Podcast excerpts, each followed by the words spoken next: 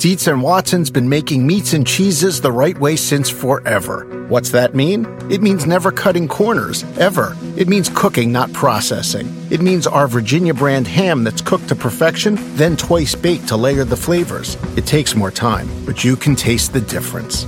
We come to work every day to do it the right way, even if it's the hard way. Because if it's not right for us, it's not right for you. Dietz and Watson, it's a family thing since 1939. No matter what you're a fan of, Texas has the trip for you. There's the trip to Texas and the trip. Or maybe you're the kind of fan who'd prefer a trip to Texas or a trip. Either way, go to traveltexas.com slash get your own for the only trip to Texas that matters. Yours you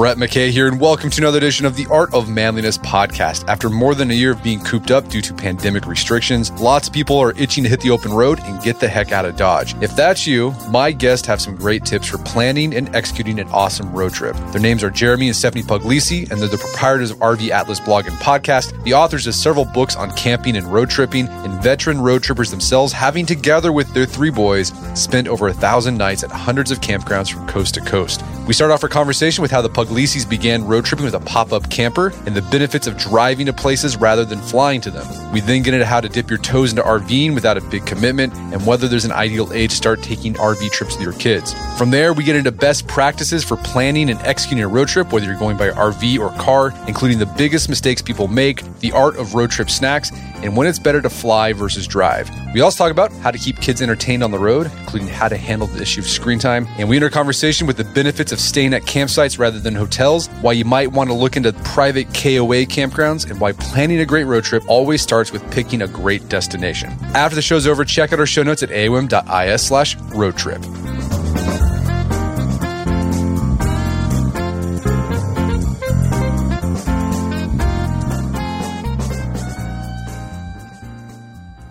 All right, Jeremy and Stephanie Puglisi, welcome to the show. Thank you so much for having us, Brad. It's great to be here. Oh, thanks so much. So, you all are RVers. And not only that, you help people get into RVing with books and you have a podcast. And you've the book that I read and I really enjoyed is called See You at the Campground a guide to discovering community, connection, and a happier family in the great outdoors. It's about road tripping, about RVing, but also camping instead of staying at a hotel. So, what I'd like to do with this podcast is the start of the summer vacation season. I know a lot of people are planning vacations. A lot of people might be interested in RVing. We're going to talk about that. But also, just want to talk about road trips in general. I know a lot of people I've talked to this summer, instead of getting in a plane to get where they're going, they're going to take a road trip. So, maybe we can get some advice from the experts. So, let's start off with this. How did you two get into RVing? Like, what was, what's your story there? Well, we actually started as road trippers. So it's nice that you just introed us like that because really we, before we had kids, we just loved road trips. Um, we've, we started dating when we were pretty young. we went to, we, we did a road trip to Jazz Fest in New Orleans when we were Stephanie, teenagers. Yeah, we were teenagers. and uh, we kind of took off and headed to New Orleans and explored that. And we just traveled that way all the time over years of marriage before we had kids. We loved hopping in a car and driving somewhere and just kind of like seeing the landscape pass outside the window. You know, it's like slow travel to me as opposed to just getting from point A to B. You know, you stop and enjoy the ride, right? It's a cliche, but I think it's true.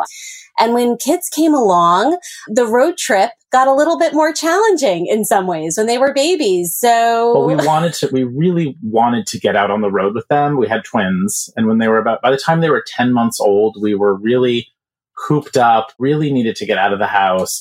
So we decided to do like a hotel weekend at a hotel with a water park attached.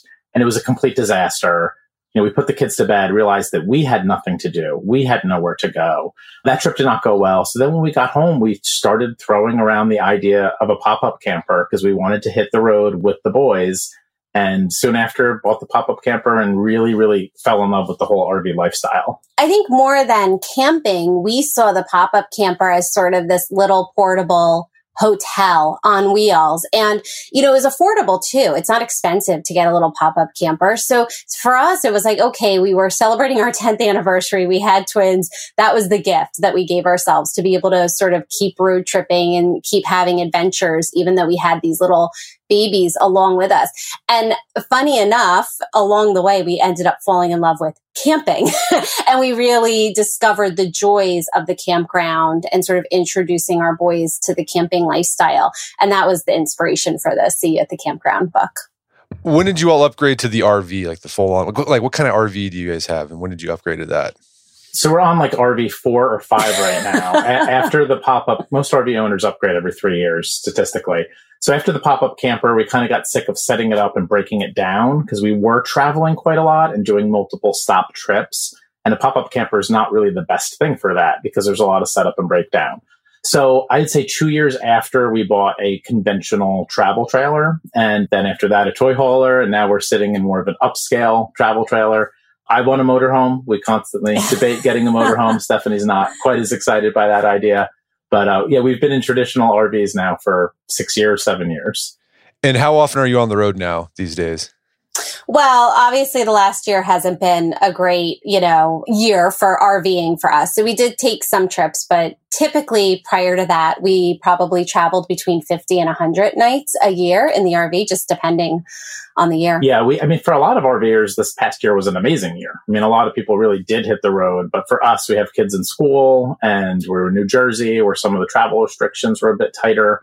So we probably canceled more trips than we went on this past year, but now we're we're kind of getting back in full swing for the year ahead. All right, so Stephanie, you mentioned uh, one of the reasons you're big, a big proponent of road trips. It's like that slow travel. I mean, what are what do you think? What besides that, what are the benefits of road tripping versus flying? What have what have you all found?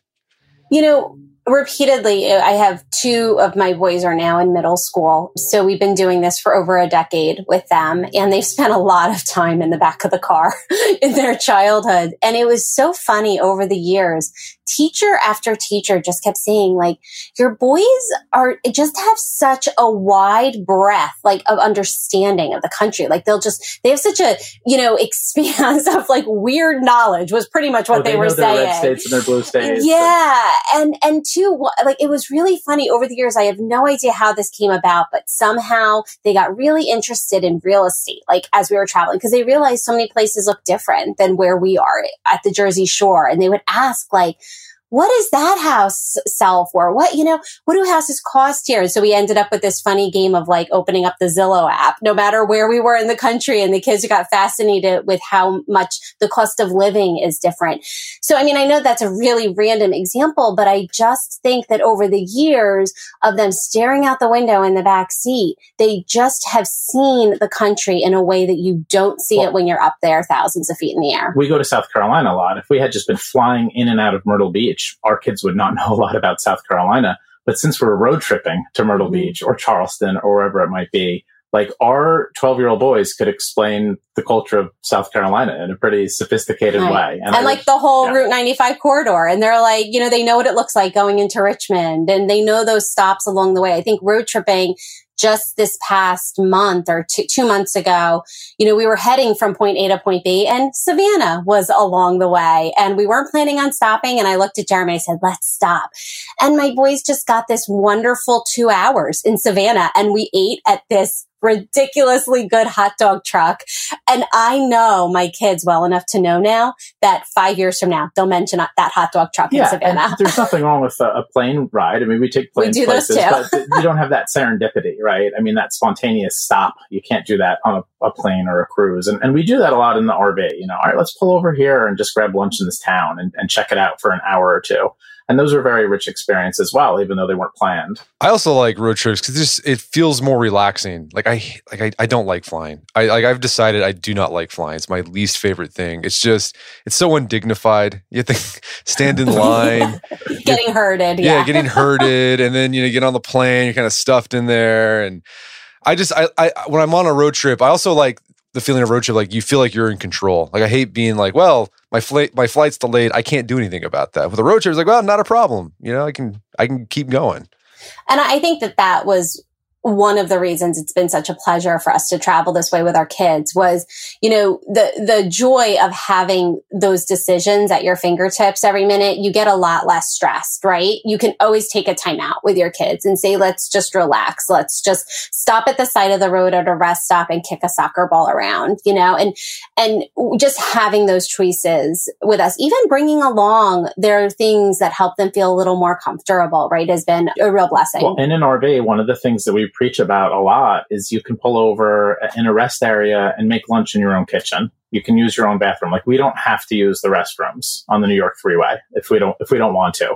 So you use the word control, and I think that's a, a great way to put it. It's this interesting combination of freedom and control that makes the experience pretty pretty awesome for us. I also like the, the feeling on a road trip that you're like, no one knows where I'm at. I also like, for some reason, I like that. Like when I'm in the middle of New Mexico, I'm like, no one knows where I'm at. I, I, for some reason, it just feels so good to, to have that feeling.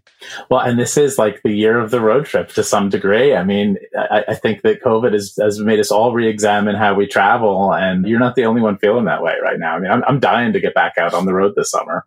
Well, let's talk about a little bit about RVing because I know a lot of people uh, they like the idea of RVing. They probably saw something on Instagram, someone's doing the van life thing or whatever, and like, I want to do that, but they don't. They're afraid to make that leap because then they're not. They don't know if they're actually going to like it. Right? They like the idea, but they don't know if they're going to like it. So, any advice for people who want to test the waters with RVing? I think that it is so smart to rent instead of buying an RV straight out. 10 years ago, that wasn't as easy as it is now. Now there's all of these RV sharing, you know, platforms, which are basically like the Airbnbs of RVing. And you can easily find a nice small motorhome, which is what I suggest that you, you start with when you're looking for a rental. And you can just try it out and see if it's for you. Now, the price tag is a little shocking for some people. Sometimes people think, oh, a rental RV vacation is going to be cheaper, maybe than a fly and drive or a hotel stay. That's not necessarily the case. Remember, you're paying for convenience, right? You're going to be driving your little hotel room around. You get to park it wherever you want. You get to have food in your kitchen and your own bathroom along the way. So actually you're paying for a lot of those conveniences. And it ends up, we've found over the years, we spend about as much on a rental RV vacation as we would on a fly and hotel stay. But if vacation. you're testing out the concept of buying an RV, yes, it might be expensive to rent a motorhome for the weekend. But if you spend $600 renting a motorhome for the weekend and then decide you don't want to buy one, you know, you just saved $100,000. Or if you rent it and you say, well, I love it. I feel more confident going ahead and buying it. It is really, truly a great way to just kind of get a taste of it and see if you want to make a, a, bigger financial plunge. I would caution people that it's not the whole experience, right? Like when you rent an RV, people have a blast doing it. And people that have done an RV rental usually say like their kids remembered it forever. You know, it was such an amazing adventure. But you have to remember there is a steep learning curve with RVs. So you're not really getting the whole experience of having your own personal RV stocked with all of your stuff and, you know, the comfort level of that. It is going to be a little more stressful because you don't know how to empty the tanks like we do as RV owners. So you're going to have to figure that out.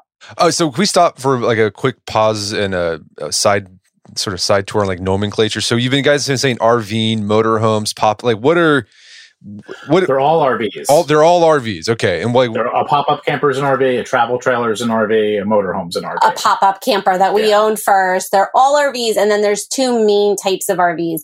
There's a motorhome, which is the kind you drive, and there's a towable, which is the kind you pull behind a tow vehicle.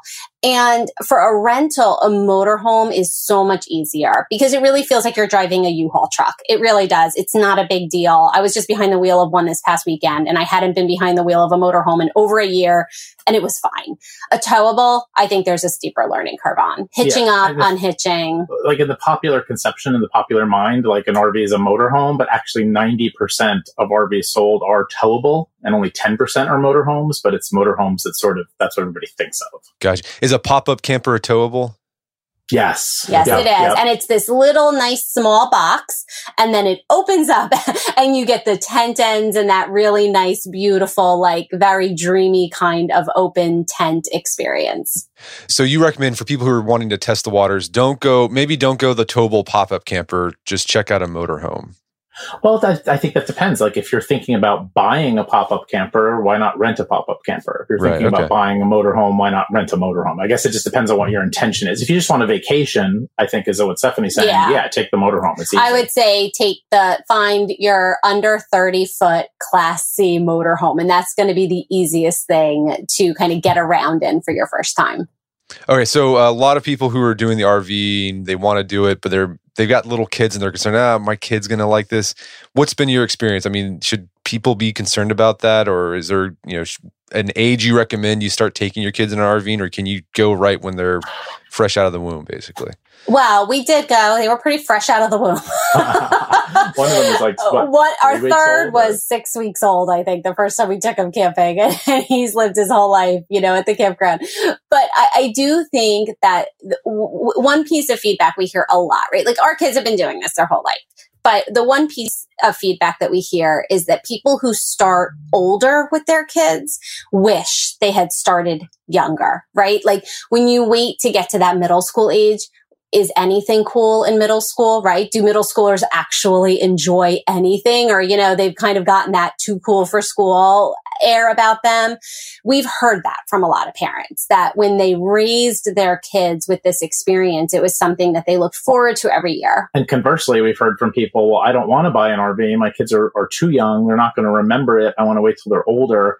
And Stephanie and I have really never believed that. Like, we think there's incredible value in traveling with your kids, even if they are at an age where they won't technically remember it, because we've always felt like you're, you're training them to be travelers. You're training them to be road trippers. You're training them to be flexible.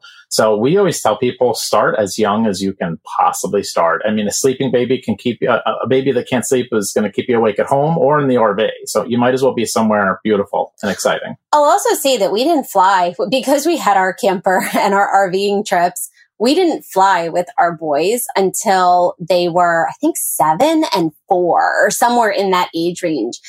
And by the time we did fly with them, they knew how to travel. Like they were such great travelers that our first airport experience was just like seamless. Like they were fine. They knew how to be team players, right? Because we've taught them to break down a campsite or set up a campsite or carry, you know, luggage around. They had no problems. And I was like, I really had felt like it was the perfect kind of segue into different kinds of travel with them. Our kids know how to be in new environments and to thrive in new environments. And we really feel like travels contributed to that. Like they're they're not afraid to go out for this team or to step into this new environment or to go meet this new friend. And we think that part of that is all the traveling over the years. Well, we also kind of trained them to have a little more independence at the campground too, right? Like we would be at these campgrounds and it would be kind of like a pretty safe place to be able to teach them how to ride their bikes. Or I think all three of our kids learned how to ride bikes at a campground. and then you can say, okay, you can go to the camp store, right? By yourself for the first time when they're however old and they learn how to like have money in their pocket and go to the camp store. And I think a lot of those you know, life events were a little easier for us to train and manage because we were in these little pockets of community that a campground is. All right. So one last question about the RVs before we move on. So you mentioned uh, cost for renting one about the same price you'd pay for a fly in hotel. So we're looking at two thousand dollars, three thousand dollars. Yeah, so usually I would say the kind that I mentioned, like the motorhome, would be two something, 200 something a night. Obviously, our prices here in the Northeast may be a little higher than some other people's prices, but in the 200 range per Gotcha. night. And then you have a campground cost, remember. So that's going to vary. If you stay at a public campground, you could have one as low as 20 $30 a night. Or if you stay at a resort or Fort Wilderness in Disney World, you could pay $200 a night. And then what's the price? What's the going rate for an RV motorhome or or pop up camper these days? So like a pop-up camper, brand new, could start at under ten thousand dollars, and then like the conventional travel trailers that we're in could be twenty to thirty to forty. The big fifth wheels can be sixty, seventy, eighty thousand dollars, And then generally speaking, motorhomes start at about $80,000 and you could go as high as you want. You know, if you're in a customized Prevost or something, you could be spending a million dollars. But there's a lot of plus minus in the, the $100,000 mark for motorhomes. Yeah. So it just depends on what you want. You get as fancy as you want or simple. Yeah, and if you get a diesel or a gas engine in a motorhome. So if you get a diesel engine, then you're looking more at over $200,000. If you're staying in a gas engine, it's going to be typically less than $200,000. The RV industry has done a great job at having like a really wide variety of price points and floor plans. And it, it's, there's way more to choose from than when you're like buying a truck, right? When I go to buy a truck, there's the three or four major brands. There's not, there's not many options for like floor plans. People get really actually flustered and confused RV shopping because there's so many options, which so it's kind of like a positive and a negative. And then I imagine, I think you did the cost breakdown in the book. Once you make the investment and buy an RV, like your cost of vacation start plummeting. Yeah, uh, for sure. And you can do, you can control your costs, right? I could splurge on every RV vacation but you can also eat in. I mean, the, the biggest cost when we go away with RV is food. Like eating out all of those meals with three kids adds up. And my two older boys eat like adults. So our sticker shock at restaurant bills is really high. And at, in the RV, you know, we'll have breakfast, lunch, and dinner some days all at the RV. Even in Disney World, we'll do breakfast and dinner at the RV and maybe have lunch in a park or something. I mean, you can just save so much money on that food price e- point. Eating out when we're staying in a hotel could easily be $300 a day. With our RV and our own kitchen, it could be $300 a week. Same as our groceries. food bill at home, really. We're going to take a quick break for a word from our sponsors. Wedding season is coming up, and if you are preparing for the big day, I know wedding planning can be really intimidating, but finding the perfect suit shouldn't be. Indochino makes it easy to get a fully customizable suit right from your home. Don't just wear any suit on your big day, wear a custom made to measure suit. Suits start at just $499, which is about the same price you'd pay for an off the rack suit at a department store. And they've also got custom made to measure shirts starting at just $89. So I've talked about my Indochino suit on the podcast before. They've been a long time podcast sponsor. It's navy blue. The measuring process was super easy. They got these video guides you follow. You'll need another set of hands to help you out with that. But the really fun part is customizing it. Got to customize how I wanted the lapels on the jacket, the pockets, the lining. I went no pleats on the pants on this suit. A lot of fun. And then in a few weeks, you have a made to measure custom suit sent directly to your door.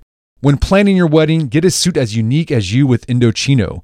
Go to Indochino.com and use code manliness to get 10% off any purchase of $399 or more. That's I N D O C H I N O.com, promo code manliness. Did you know Fast Growing Trees is the biggest online nursery in the US with more than 10,000 different kinds of plants and over 2 million happy customers in the United States? You can grow lemon, avocado, olive, or fig trees inside your home on top of the wide variety of houseplants available. Fast Growing Trees makes it easy to order online, and your plants are shipped directly to your door in one to two days. And along with their 30 day Alive and Thrive guarantee, they offer a free plant consultation forever. So I use Fast Growing Trees to order not an indoor tree, but an outdoor tree. There is an oak tree that was in our front yard that died a few years ago due to heat stress. Had to cut it down. There's been a blank spot that I've wanted to put another tree there. I wanted a maple tree that turned bright red during the fall. And I went on Fast Growing Trees, found the tree that fit the criteria that I was looking for. Turns bright red. It's a maple tree that turns bright red in the fall. So if you want to try fast growing trees, right now they have some of the best deals online, like up to half off on select plants. And listeners to our show get an additional 15% off their first purchase when they use code manliness at checkout. That's an additional 15% off at fastgrowingtrees.com using code manliness at checkout. Fastgrowingtrees.com, code manliness. Offers valid for a limited time. Terms and conditions may apply. All right, if you have a family, then you need to get term life insurance to protect them. It's one of the smartest financial decisions you can make, and the start of the new year is the perfect time to get it done so you can focus on whatever else the year has in store for you. Fabric by Gerber Life was designed by parents for parents to help you get a high quality, surprisingly affordable term life insurance policy in less than 10 minutes. Fabric has flexible policies that fit your family and your budget, with quality policies like a million dollars in coverage for less than a dollar a day. There's no risk to apply. They have a 30 day money back guarantee, and you can cancel at any time. I remember when I was a new dad, I had a lot of thoughts going through my head. One of them was, how can I take care of my family when I'm gone if something happens to me? Well, so one of the first things I did, I got term life insurance, one of the best decisions I made. Join the thousands of parents who trust Fabric to protect their family. Apply today in just minutes at meetfabric.com slash manliness. That's meetfabric.com slash manliness. M-E-E-T fabric.com slash manliness. Policies issued by Western Southern Life Assurance Company, not available in certain states. Prices subject to underwriting and health questions.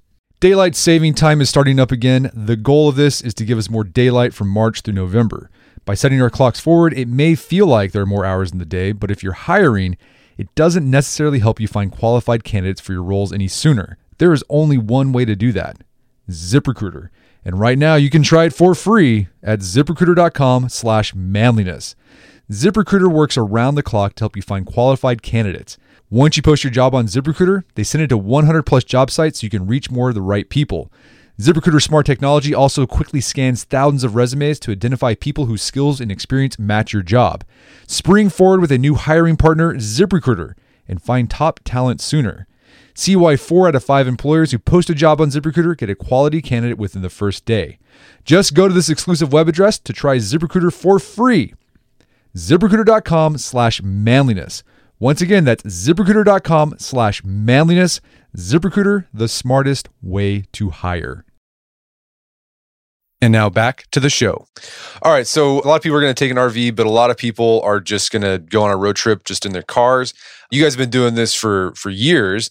What are the biggest mistakes you've made or you see people make when planning and executing a road trip? So I really think that these days you have to plan ahead. I know everybody loves the idea of like jumping in the car and let's see how far we go before we need to stop.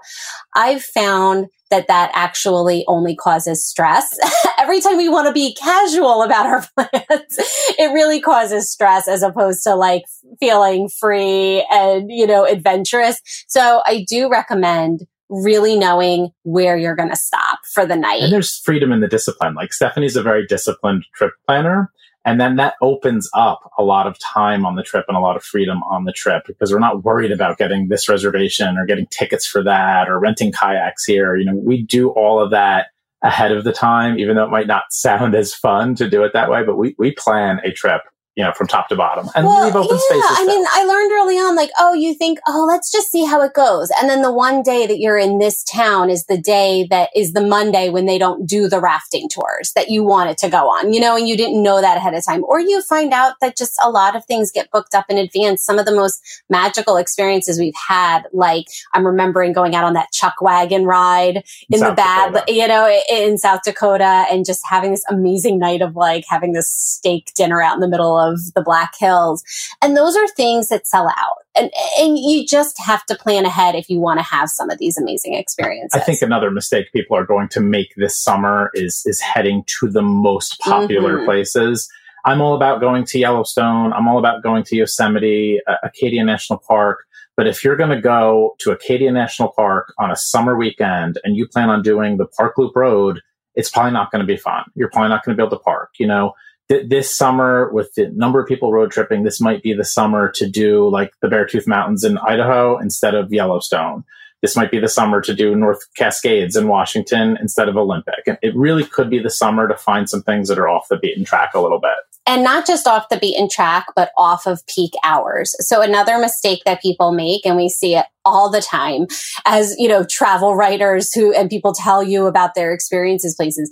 The difference between experiencing an amazing location at eight o'clock in the morning when you're the only, you know, people there or one of the handful and at one PM in the afternoon when the tour buses have arrived and everybody's like flooding a place it's just night and day. There's no comparison between some, the, you know, the same place. We've been in these places at, at, these different times. And it's like, wow, you just really have a hard time enjoying with the crowds. I know that's the case with, I think, places like Mount Rushmore, right? Like you hear people talk about Mount Rushmore, like, oh my gosh, we went on the 4th of July, you couldn't breathe. You know, there were people everywhere. And so we really encourage people to find those off peak times, whether it's, we've always gone to popular places early in the morning. Some people go later in the day. Also go during the week as much as possible instead of the weekend. Like really try to take yourself to places outside of peak hours. Gotcha. All right. So biggest mistakes, Kate. First off, you want to plan. Don't try to do the I'm going to fling it road trip. And then don't go to popular places. You're not going to have a good time. And then try to plan your things off of peak hours. Can I um, say one more? Yeah, go for it. Because I'm a mom. I'm going to tell you never be without food and drinks. That's a good one. I think if everybody gets cranky when they're like thirsty and when they're hungry. And so we really always have food and beverages, coolers in the back with some cold drinks. Jeremy's like the king of the cold drink cooler. And it just, everybody can get a break, have a snack and have a refreshing drink when they need it. And that makes a difference. Well, speaking of, do you all, what's your uh, philosophy towards road trip snacks? Do you buy them all before you leave or do you buy stuff along the way at the, the gas stations you see along the freeway? Yes and yes. Our kids devour. I mean, we pack a lot of snacks because it's obviously cheaper to buy like a box of Clif Bars than to buy one at the rest stop every single time.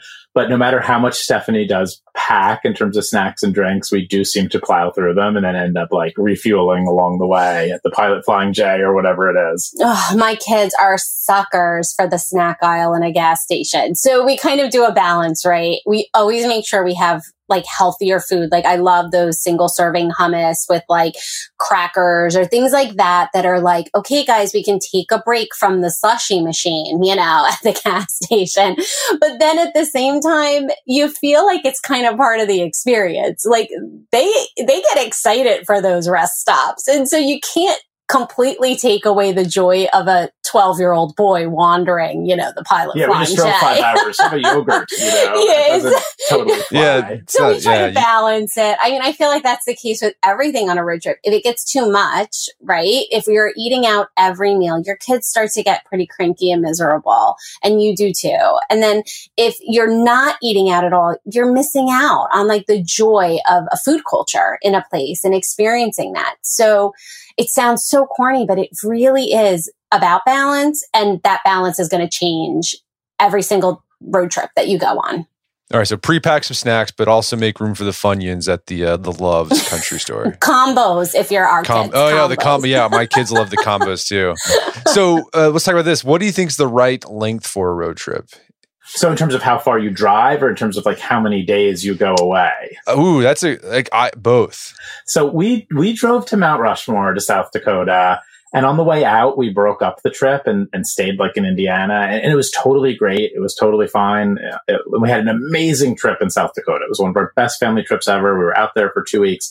But then we drove straight home. Uh, we stayed 20 night, hours, maybe. And yeah. it was just like three 10 hour days of driving in a yeah. row and we were all miserable. Mm-hmm. Like that just did not work for our family. So in retrospect, I wish we had stopped a little more, had a day off, done something, you know, done the Rock and Roll Hall of Fame in Cleveland or something on the way home to break that up. So multiple days of driving in a row is definitely too much for us. Everybody's going to have a different tolerance. I found after a decade with the boys and we have gone all over the country my rule over the last few years that I, you know, try to stay firm on with Jeremy, but sometimes I give in is that if I have to drive more than one full day, right? Like more than a 12 hour day plus some, we're flying. so we used to do a lot more longer, but I was like, you know what? If it's more than that and we're just going to be blowing through from point A to point B, and we're not going to be stopping, you know, and enjoying the sights, then let's fly and then oftentimes we rent a car and do a nice road trip loop. Like we did, we did this in the Pacific Northwest.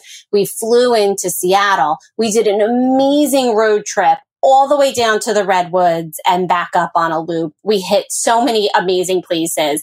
And that was a better way to do that as opposed to driving across country, which would have been miserable. And that's tied into us having three younger kids, right? If we were retired, you, you just, you take your time getting wherever you're going. But we often have a 10 day window before there's the next soccer tryout or before school's back in session or whatever. So we will definitely travel differently when the kids are out of the picture. Yeah. Sure. And I think that now I just go, you know what? 10 hours, our boys can actually get through 10 hours, no problem. Longer than that, I'm going to tap out.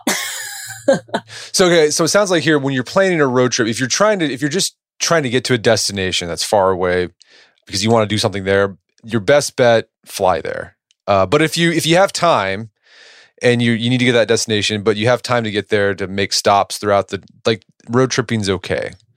Yeah. And I think do a loop, right? This is something that we've learned. Like if you're just doing the same route there and back, you lose the magic of that road trip, right? But if you can plan a loop like we did out in South Dakota, our trip out to South Dakota or out in the Pacific Northwest where we went out, you know, in a, in a big circle, basically through Washington, Oregon, and California.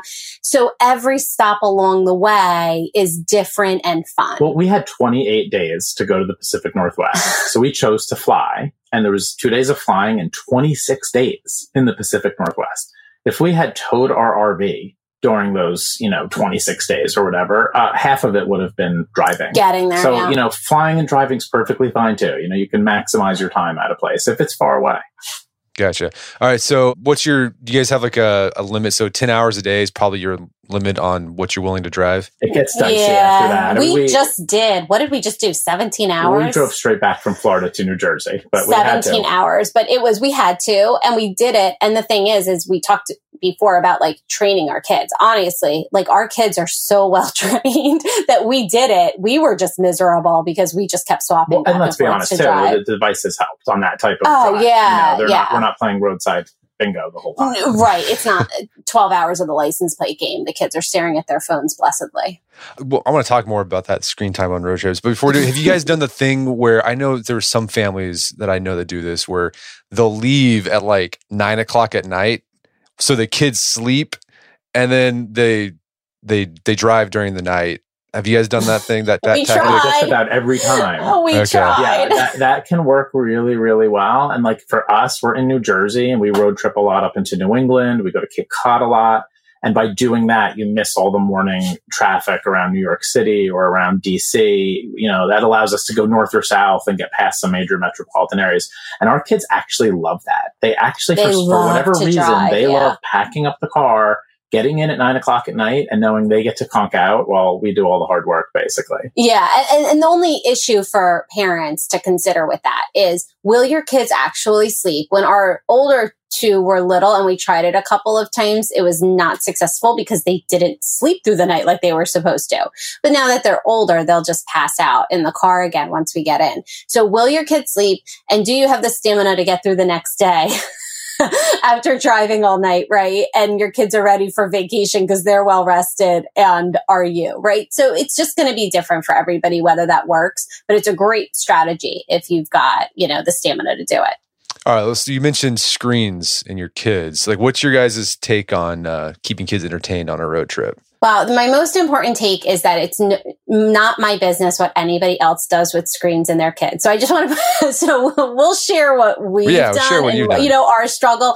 But I think it's one of those areas that people get so super judgy about. And it just drives me crazy because we all have, you know, our own kids and they're so different. And also, I feel like it's unfair. I wrote about this in our book a little bit. Like, we're the first generation of parent that had to navigate this, right? Like when we were young, our parents, there weren't screens to bring on vacation with us. So they didn't have to worry about it. It wasn't an option. Now it's so much work to manage screen time. And there's going to be certain parents that just don't want to work more on vacation and manage screen time.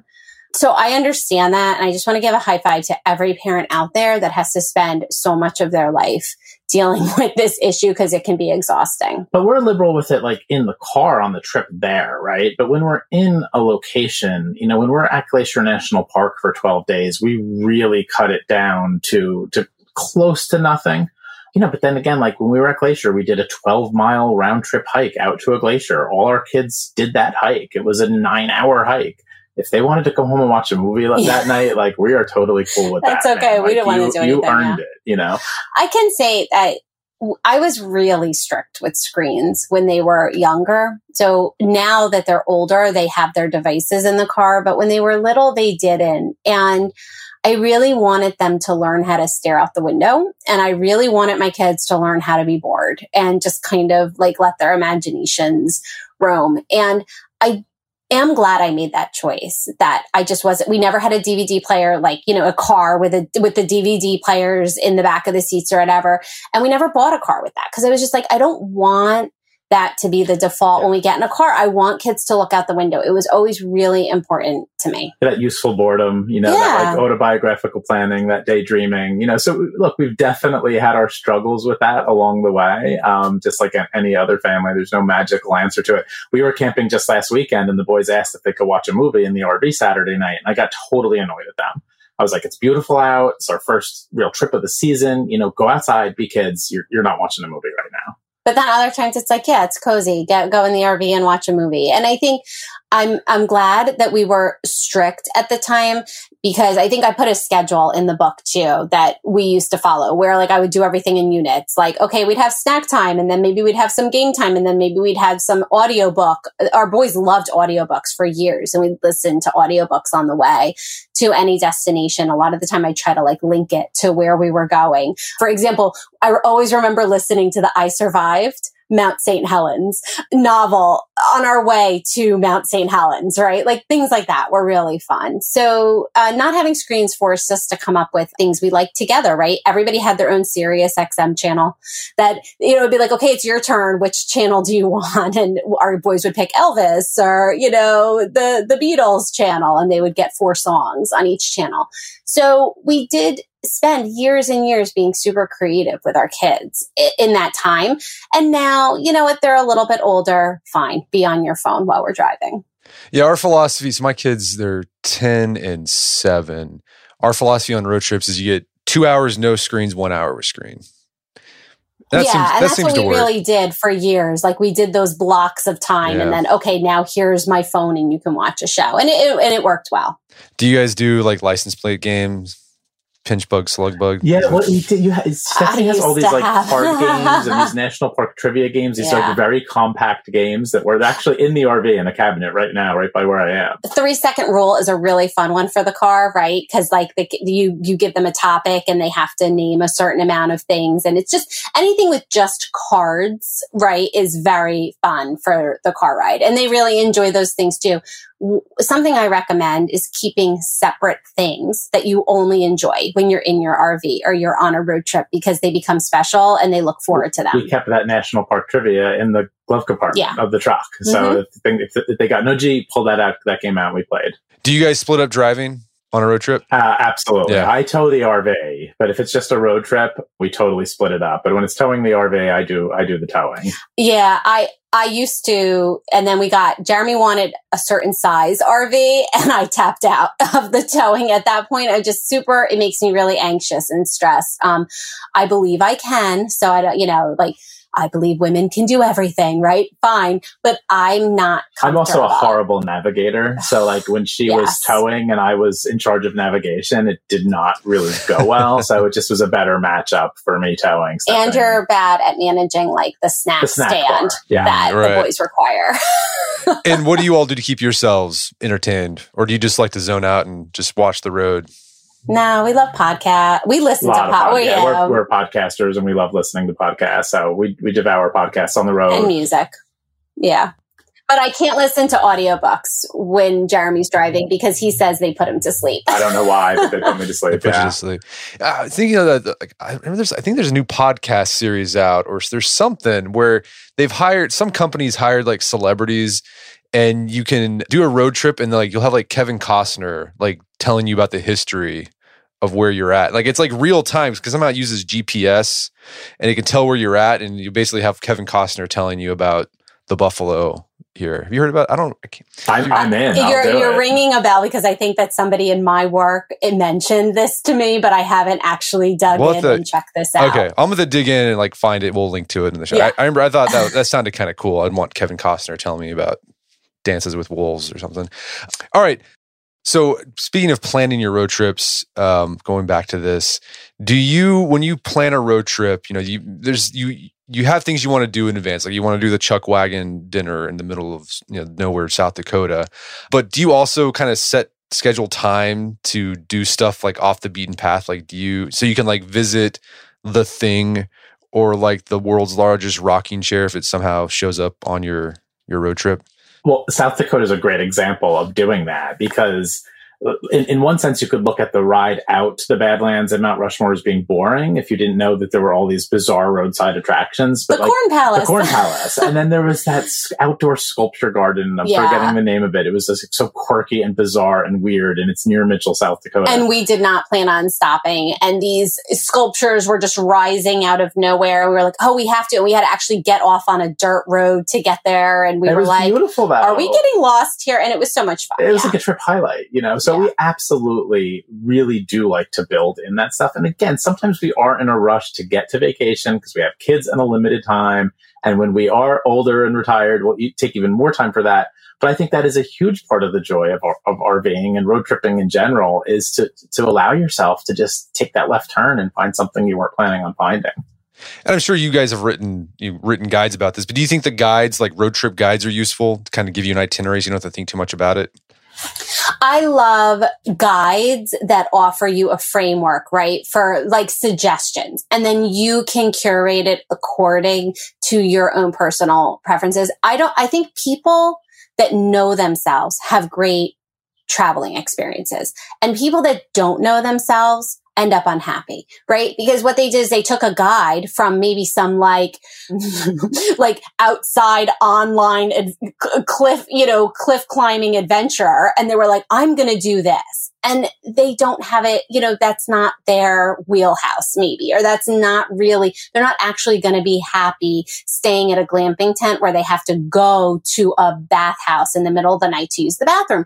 Like you have to know, is this going to make me happy or miserable? Well, I used to all the time buy hiking guides and, um, you know, it would say like, oh, it's a moderate hike, great for kids. And we would go do this hike that was like horribly difficult. And eventually I had a baby on my like, back. Stop using those hiking books. And, and now we just ask a park park ranger. Well, I also love um AllTrails.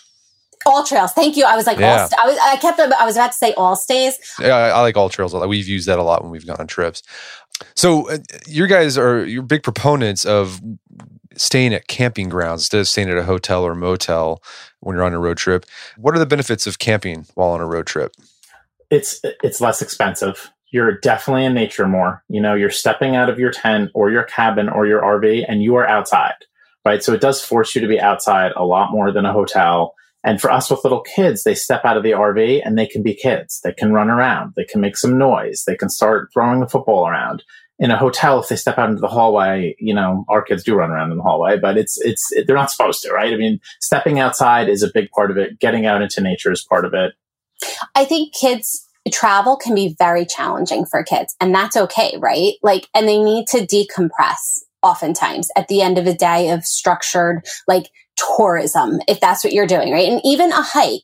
Yes, they're being active on it, but they're also being deliberately guided in a certain direction in a certain activity. And our boys have always needed that like free outdoor decompression time at the end of a day of travel. It's been such a blessing to us to discover that way of, you know, staying, that type of accommodation because they can ride their bikes. They go to the playground. They go to the basketball hoop and it just, just allows everybody to relax and chill out, even though, you know, we had a very active, fun, adventuring day. And they are almost like little communities, each of these campgrounds. A lot of people say it's almost like what the American downtown was. It's like your, your neighbors are friendly, your, your kids can roam around a little bit. We always feel very safe at campgrounds. So it gives them a, a sense of community at a campground that maybe our neighborhoods aren't totally providing right now. When you guys choose campgrounds, are you looking for certain amenities? So we like we like both state parks and national parks with limited amenities, and we love the RV resorts. And it's kind of part part of our business is to see all of them. So what we've loved to do over the years is like we'll do a two stop trip and we'll go to like the national park campground first, like we did like the Platte River campground in Sleeping Bear Dunes. And there's really no amenities there and there's no hookups. It's more simple. It's a more back to nature experience. So we'll do something like that for five days. And then we'll go to like the off the hook RV resort and sort of like reward the boys and like, okay, there's a pool here. There's a playground. There's food on site. And then we can dump our tanks there as well. So we actually love doing both and often do both in the same trip. Can you tell us about the world of private campgrounds? Because I think when most people think of car camping, they, they're thinking of state or national parks. That's what I've done. But in my experience, I think other people experience too. And I think it's this is the it's really bad right now, particularly the national parks, is finding a camping spot can be impossible. Sometimes you have to like schedule a year in advance. What what's with private campgrounds? What are those like? So private campgrounds really are a great option for this year. And you're a thousand percent right that like the most popular national park campgrounds are book solid. Like you're not getting a site inside Yosemite National Park this summer unless you just get crazy, crazy lucky. So then the private campgrounds are going to offer an alternative. A lot of times there are great private campgrounds outside of the national parks, 15 minutes outside, 30 minutes outside. They're going to cost more. They're going to have more amenities, particularly for RVers. The sites are oftentimes going to be smaller and less private because oftentimes they are more built for RVers. So a lot of times tent campers don't necessarily love those types of campgrounds, but it, they do provide a, a really great option. Like if you can't get into that national park you're dreaming about, I would totally tell people like try a KOA campground, like around Great Smoky Mountains National Park. If you want to be in the park right now, it's going to be difficult to set, get a site but there's five or six KOAs surrounding the camp, you know, around the national park. And they are definitely going to have more availability. You know, they're not necessarily as stunning or as beautiful, and they are going to cost more, but um, a, a great way to go if you can't get that dream site inside a national park. Yeah, I was looking up about uh, KOA because I remember when I was a kid road tripping, you know, going down I forty, and you'd see like KOA, and like they had like the family circus kids. For I guess they were yeah. like the spokespeople. Are they still the spokespeople for? No, but that KOA? but that relationship that was like for decades. Yeah, right. That was for they did the um the KOA catalog covers. Always had that on the cover. Yeah, the family circus. And I was like, I was I, I didn't know anything about that, and so I looked up KOA. Like, what is this? Can't I was like, I was impressed. They had pictures like this. Actually, looks really nice. I always, I always look kind of chintzy the way they advertised on billboards, but I was, I was. They had like showers and you know they had like campfires. It, it looked pretty nice. Well, they guarantee certain things too. So there's always going to be laundry facilities there. There's always a dog park at a KOA. So they are reliable and it's more standardized. And there's there's like 500 of them in the country, and some are just like kind of right off the interstate and nothing spectacular. But then there are others that are incredibly beautiful, like in, in, Cape Hatteras. There's a KOA right on the beach in Cape Hatteras. You can be camping right next to the ocean, you know, just walk over the dunes and, and you're right at the beach. So there's a wide variety of types of campgrounds in like the KOA system. So okay, benefits pros of private camp- campgrounds. You have some lot, lot of nice amenities, but it's going to be price. What's like what's the going rate for like a night at a KOA? probably 60 to a hundred dollars depending on the oh, region wow. of the country you're in yeah i mean you definitely could, and if you're tent camping maybe you could get something for 40 or 50 if you want the rv site with water electric and sewer you're definitely looking 60 and up campground prices are kind of shocking people at private campgrounds because a lot of private campgrounds have moved to the what do they call it, dynamic pricing, which is really based on supply and demand, and more like hotels like, have always like hotels. Done. And yeah. because I mean, there has been this massive influx of millions of new campers, they just are able to to charge more. Will you all ever stay in a, like a motel while on a road trip, like a roadside, like an old? we're, we're going to Yellowstone this yeah. summer, and uh, we're staying at all campground. We're flying in and then we're staying at all campgrounds. And then the last two nights we're in a hotel in Jackson, Jackson Hole, Hole yeah, because we just wanted to like have a pool, and we wanted to be right downtown. Like we wanted to be able to kind of roll out of bed and, and walk around. So we we do. We tend to prefer Airbnbs. I feel like when we travel without our camper, just because we are so used to having our own kitchen and bathroom, and it just works better for us. But our boys are such little travelers, and they love a hotel experience they just love the discovery. They love going to a place and saying, "What's our accommodation yeah, going to be like?" They also love leaving their AirPods at the hotel room. And yeah. a weird thing I discovered: if you leave your AirPods in the RV, no problem. You know, if you leave them in a hotel room, they're gone. So there's just all these little differences that, that jump out at me when we stay in a hotel. And like, I always come back to wanting to be in the RV. Uh, and I'm out of everyone in the family, I'm probably the most dedicated to it. Oh yeah, Max told me the other day. He said, "Mom." I kind of miss airports. Isn't that weird? He just said that to me. And he goes, you know, just getting there and going and getting a Jamba Juice. and I was, I just realized to him, you know, it's a whole story, right? Like every type of travel has its whole thing that goes along with it. And those are just like different types of memories that they're making. And I just, so I love it all. I really do. And I, one last question, me. So, how can what would be your recommendation for someone who wants to start road tripping? Like, how to get started? Like, should they just start with like a weekend road trip? Should they go like plan a big one? No, don't be over ambitious. Okay. That's my biggest recommendation, right? Is, you know, first of all, have a great destination for sure. I think too many people, I always say like, people are like, oh, well, how do you hike with kids? Well, first of all, don't take them to a path in the woods and call it a hike, right? Of course they're going to be bored. It's a walk in the woods, you know, and they're kids. Like take them to an amazing waterfall or something that really sparks their curiosity. And the same thing goes with a road trip. Like, have a destination that's exciting and fun and it's a good payoff. And yeah, and you got to take, if you're doing it with kids, you do have to consider their interests and hobbies too. Like my next thing, which all my boys don't know about yet, I'm going to surprise them with this, is I'm going to do a boys trip to Boston and do a Red Sox game because we're Red Sox fans, but because we want to see Fenway. So, you know, you have to consider what everybody likes on the trip. Well, hey, Stephanie, Jeremy, where can people go to learn more about your work? So the, it's the RV Atlas everywhere. It's the RV Atlas podcast. It's the RVAtlas.com. It's the RV Atlas on Instagram. And then the two most recent books are Where Should We Camp Next, which is a 50 state guide to the best campgrounds in the country. And uh, as you mentioned before, See You at the Campground. And you can get those at bookstores anywhere. Fantastic. Well, Stephanie, Jeremy, thanks for your time. It's been a pleasure. Oh, thanks so much for having us. I really appreciate it. Thank you, Brett. My guests today were Jeremy and Stephanie Puglisi. They're the author of several books on road tripping and camping. Latest is See You at the Campground. It's available on Amazon.com and bookstores everywhere. You can find out more information about their work at their website, thervatlas.com, where you can also check out their podcast there. Also, check out our show notes at aom.is slash road trip, where you find links to resources where you can delve deeper into this topic.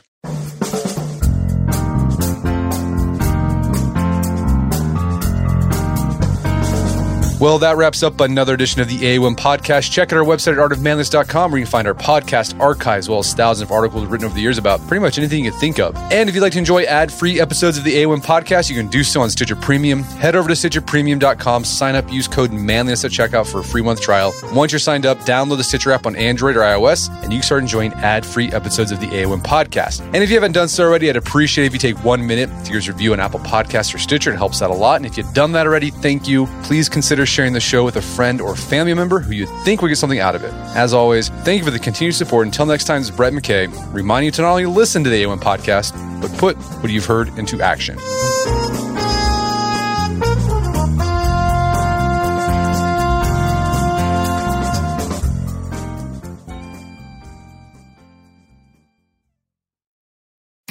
When you visit a state as big and diverse as Texas, there are a million different trips you can take.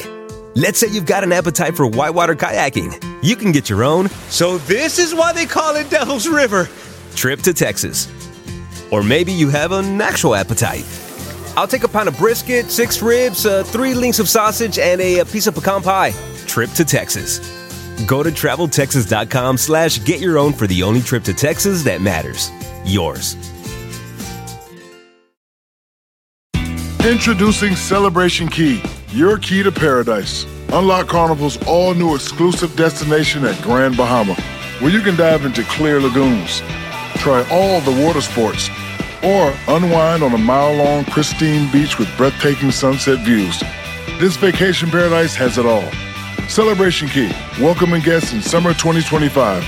Carnival, choose fun.